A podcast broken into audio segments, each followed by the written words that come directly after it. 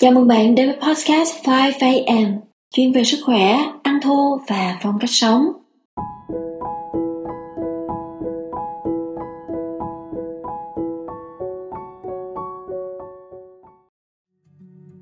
Alo alo, xin chào tất cả các anh chị và các bạn.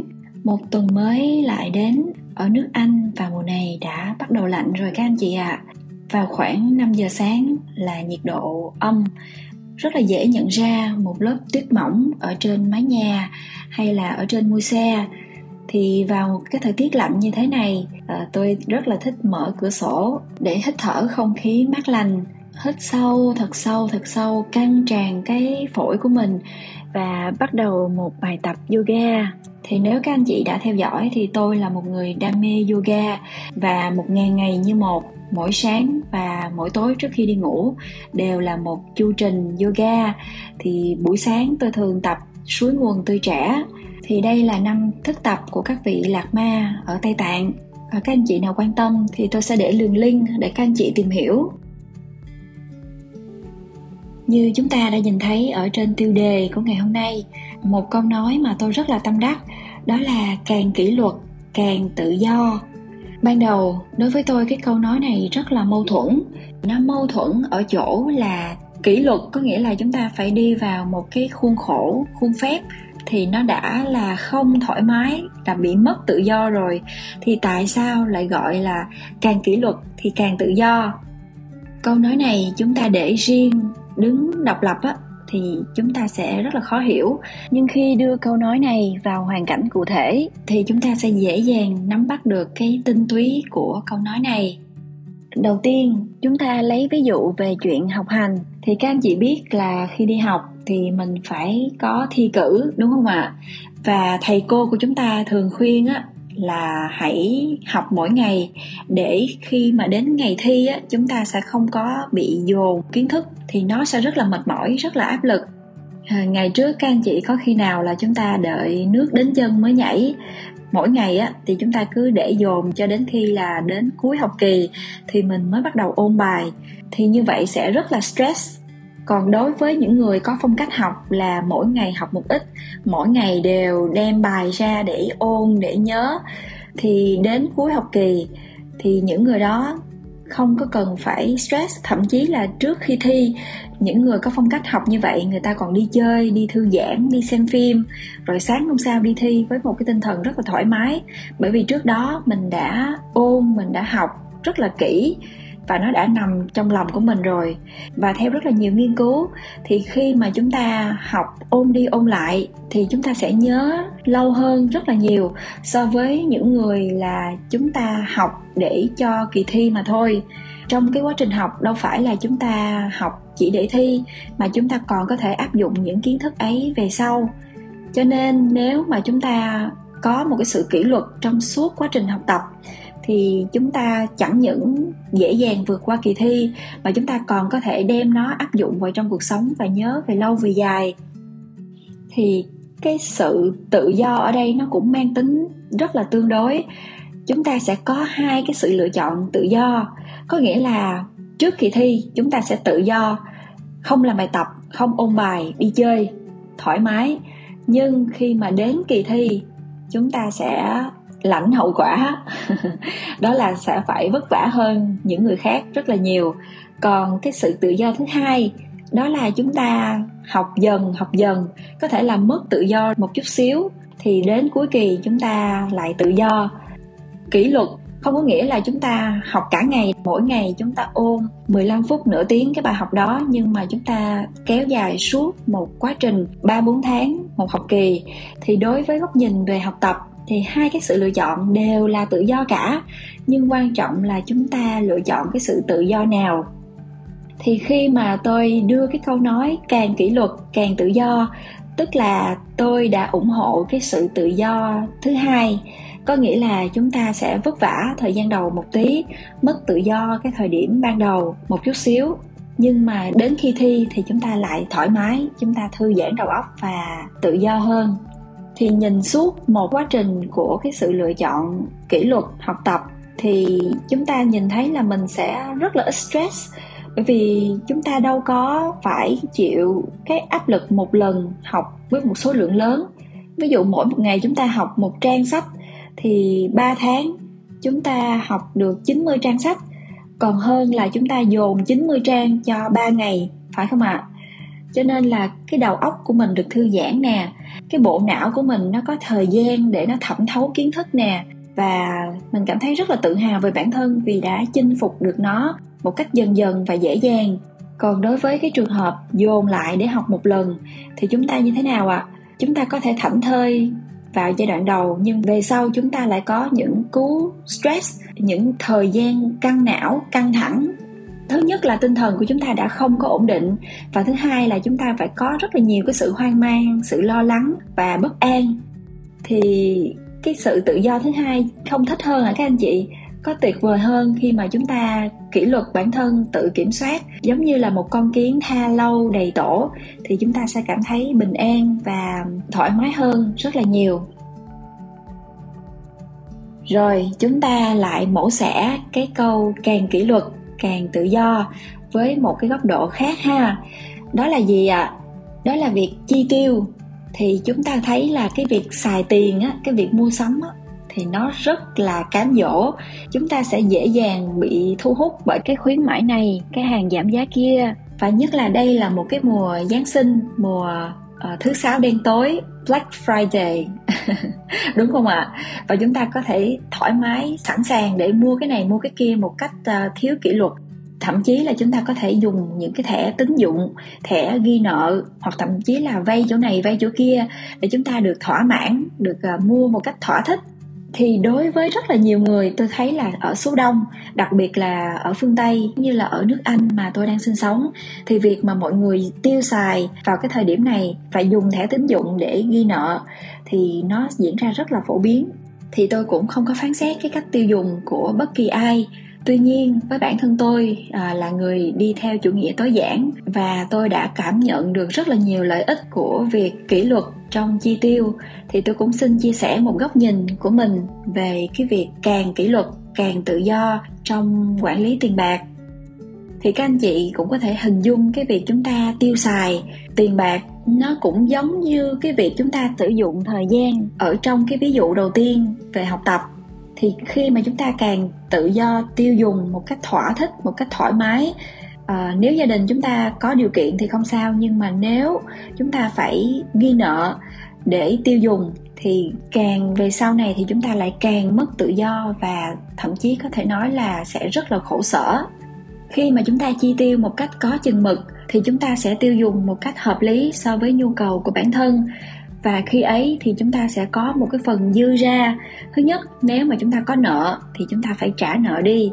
Vì các chị biết là nếu mà chúng ta mắc nợ thì chúng ta hoàn toàn không có cái gì gọi là tự do cả. Bởi vì đầu óc của chúng ta phải bận rộn, suy tính cho cái việc trả nợ. Và cơ thể của chúng ta nó cũng sẽ rất là mệt mỏi bởi vì mình phải làm việc rất là cực lực.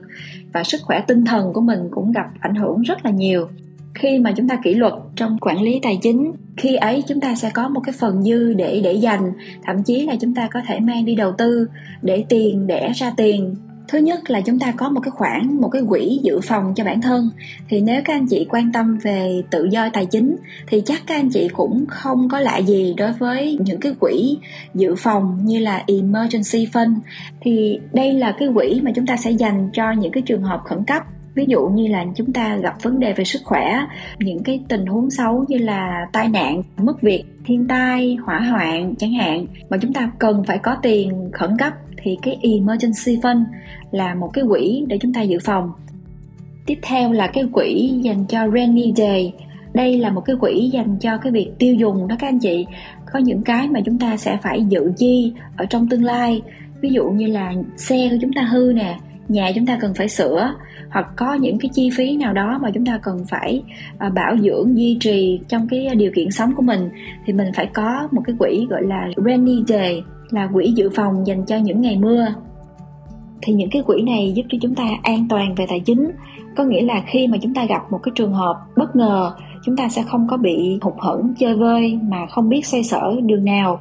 Thì đây là những cái quỹ mà chúng ta không có nên đụng tới. Chúng ta nên để vào một cái tài khoản riêng ha thì những cái quỹ này chúng ta sẽ xây dựng như thế nào?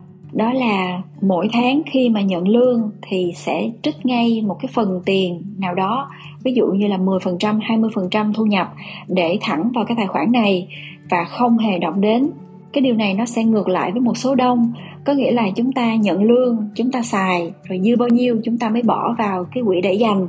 Còn theo những người chuyên về tài chính thì họ luôn khuyên là chúng ta nên để một cái khoản để dành trước và sau đó chúng ta sẽ chi tiêu trong cái khoản còn lại. Thì cái quỹ này thông thường chúng ta sẽ tính dựa trên cái chi tiêu tối thiểu ở trong gia đình.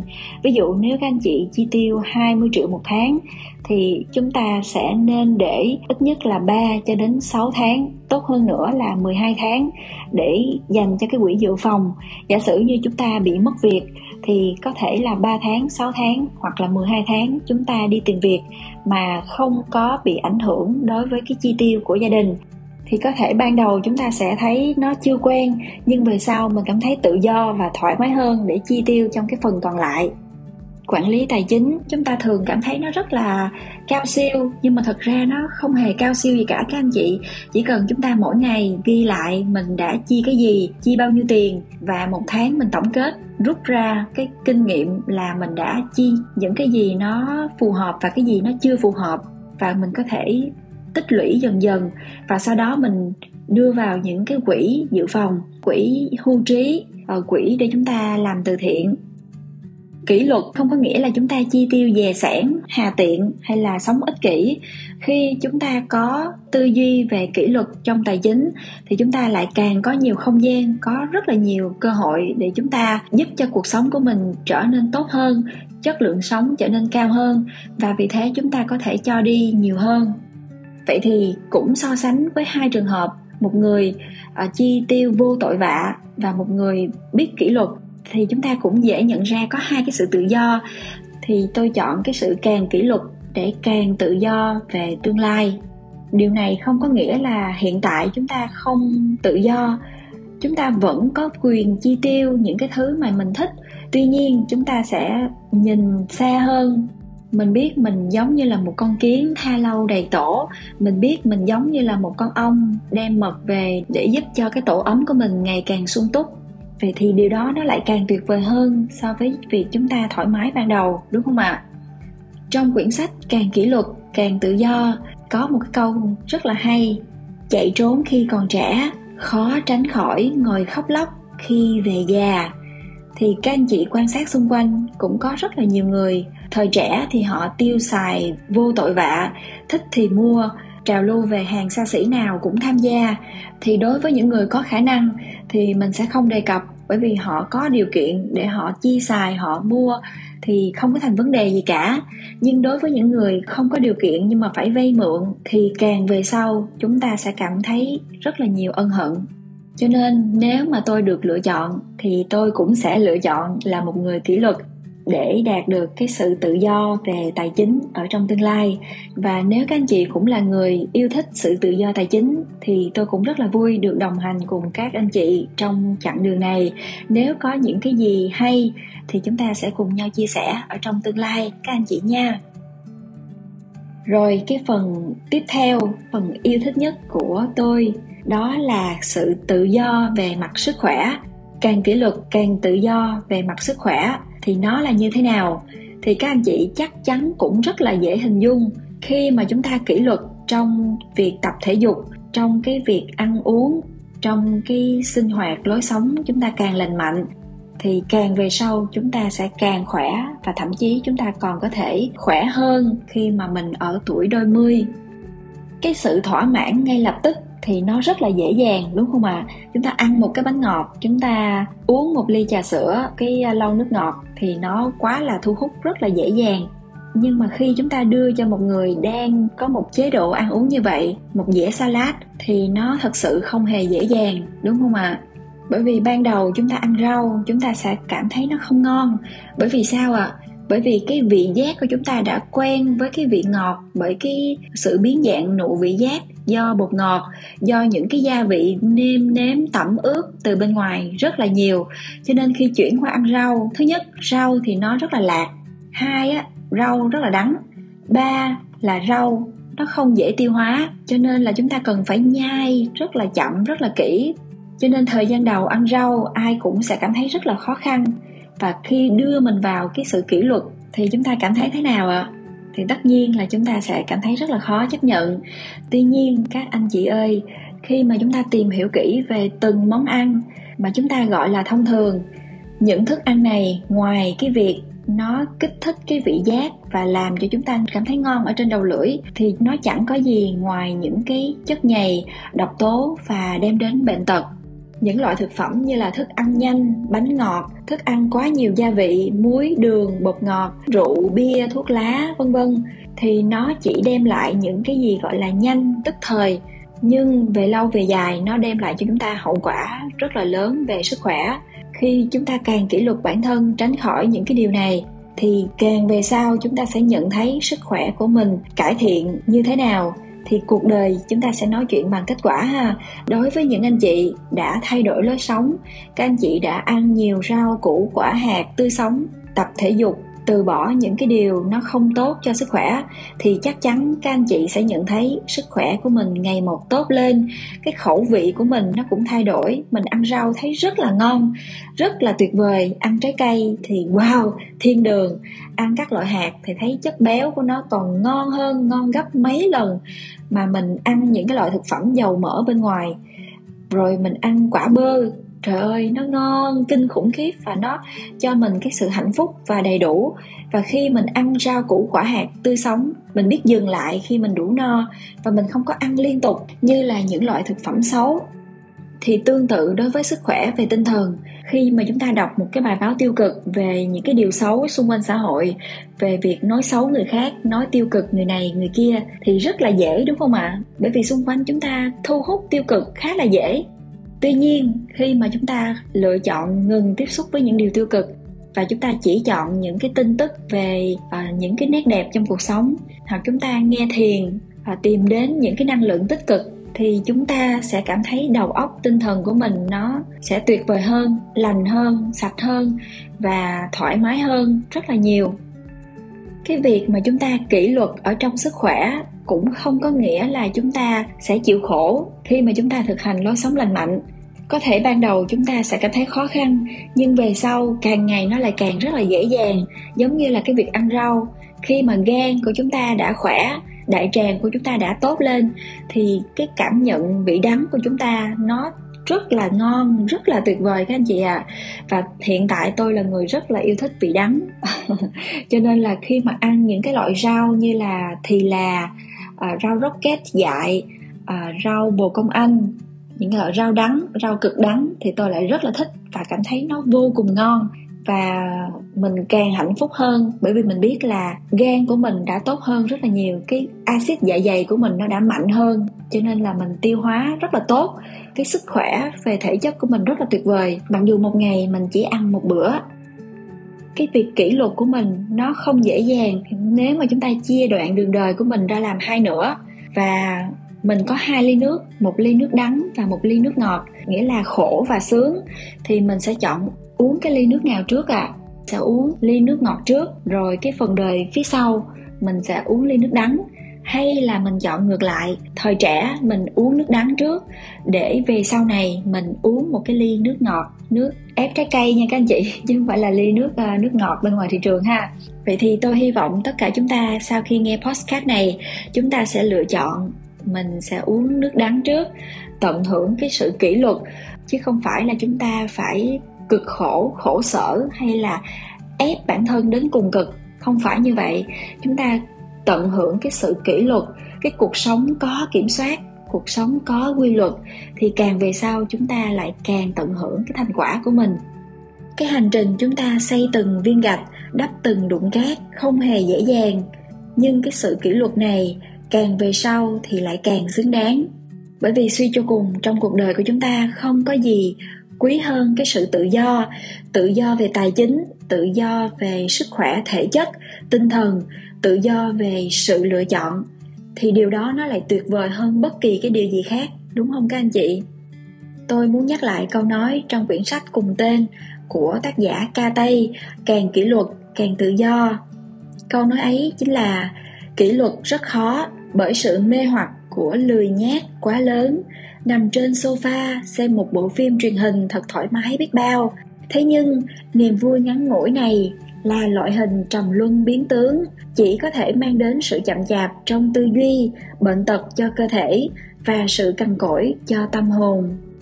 Chạy trốn khi còn trẻ, khó tránh khỏi ngồi khóc lóc khi về già. Nếu chúng ta không kỷ luật ngày hôm nay, thì trong tương lai chúng ta sẽ cảm thấy mình đã phí hoài tuổi thanh xuân. Nếu chúng ta không kỷ luật, điều chờ đợi chúng ta ở cuối con đường là gì ạ? À? đó chính là những sự muộn màng không thể cứu vãn là những chuỗi ngày sức khỏe quay lưng tàn khốc.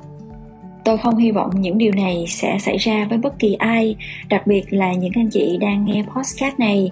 Chúng ta đã có duyên hiểu rõ về việc kỷ luật, thì hy vọng chúng ta sẽ áp dụng nó một cách phù hợp vào trong cuộc sống của mình.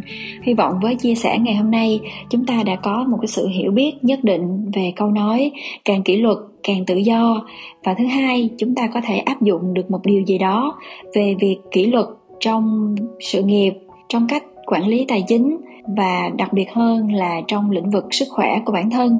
Chúng tôi chỉ mong tất cả chúng ta đều có một cuộc sống ngày càng tốt đẹp hơn và ngày càng hoàn thiện hơn. Podcast của chúng ta xin được khép lại ở đây. Nếu các anh chị thích, đừng quên nhấn like share và nhấn nút theo dõi để nhận thông báo cho những video tiếp theo. Cuối cùng, xin chúc tất cả chúng ta trong tim có dũng khí, trong mắt có ánh mặt trời, luôn khát khao tri thức và luôn luôn bình an. Cảm ơn bạn, cảm ơn bạn, cảm ơn bạn. Xin chào và hẹn gặp lại.